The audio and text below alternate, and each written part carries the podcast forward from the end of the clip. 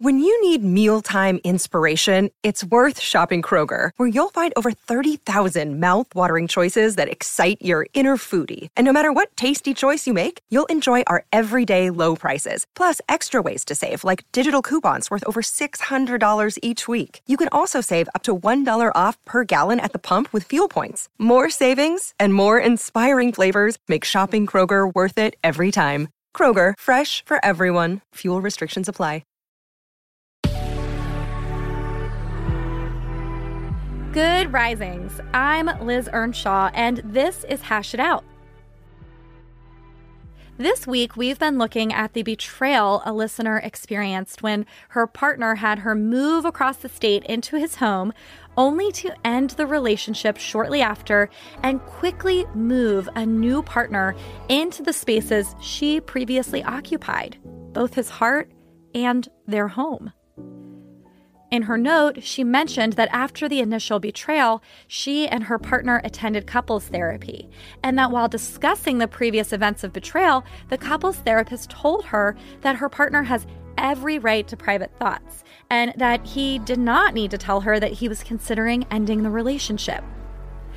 Not only did this make the listener question her own reaction and experience, you know, thinking things like, Am I crazy? Did he actually not betray me? She also questioned her own comfort and trust with the therapist. Before I share my reaction to this, I want to say that I recognize I might not have the whole story, and perhaps it's not exactly what the therapist said.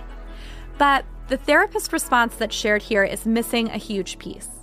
Yes, everyone is entitled to privacy. We all have private thoughts. No, in committed relationships, we are not entitled to harmful secrecy in that relationship. Some of the things you described were privacy and some were not.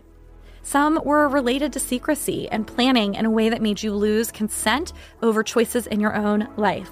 If you still thought that you were in that contract of building a life together, that you were living together in a certain way, that you were working towards marriage, but the other person already knows they're not in that contract, that's an unfair way to navigate a relationship, and it certainly breaks trust.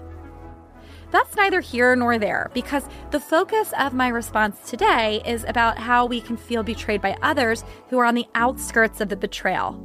Sometimes we experience multiple moments of betrayal the initial experience and then experiences from those around us.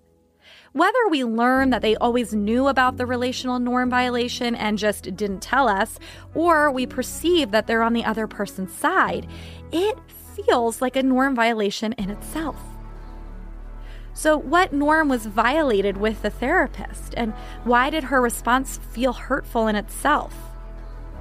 When we go to therapy, we expect that our therapist understands us and has our best interest at heart that they'll advocate for us, and particularly in couples therapy, that they'll be able to hold a calm space that allows for clarity and ultimately helps people cut through their own bullshit with each other. What you had hoped for here was that the therapist would validate that this was a betrayal and that your therapist could have helped hold that space for you around what you experienced, help you put the words to it, help your partner understand. My guess is, is that in therapy, you were working on the breach of trust so that the two of you could move forward together.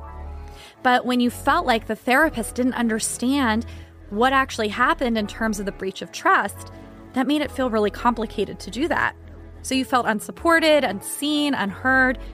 You felt betrayed. You felt like you couldn't trust the therapist. It's important when we feel these outer betrayals to step back and try to explore was it really a betrayal? Did they keep something from me that put my safety and well being at risk? Did they break a contract we had? And if yes, then try to stand in that, allowing yourself to see it for what it is. And if the relationship is valuable to you, you can let the other person know that you felt let down and betrayed. Sometimes, though, we might find that we are just angry. Understandably so. But that when we think about it, the other person didn't really do anything that broke a contract or made us unsafe. Unfortunately, they just weren't able to save us from the pain that we felt because of the other person's betrayal. And in those cases, we have to check in with ourselves to make sure that our anger at the person who betrayed us doesn't spill out into undeserved anger towards others. Tune in tomorrow as I look at the ways in which betrayal can make us question the relationship we have with ourselves.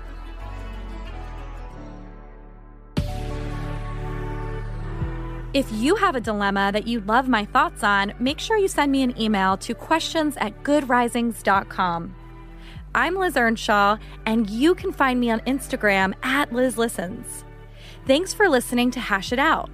If you enjoyed this episode of Hash It Out, be sure to check out the other Good Risings offerings available in our feed. Until next time, love on your loved ones, and when that gets hard, tune into me to learn how to hash it out.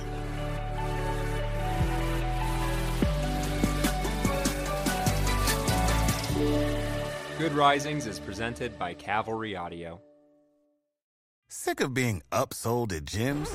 My guy, you're currently a base member. For $90 more, I can upgrade you to our Shred membership. For 130 more, you'll be a Swole member. And for just $300 more, you'll reach Sweat Platinum. At Planet Fitness, you'll get energy without the upsell. Never pushy, always free fitness training and equipment for every workout. It's fitness that fits your budget. Join Planet Fitness for just $1 down and $10 a month. Cancel anytime. Deal ends Friday, May 10th. See Home Club for details.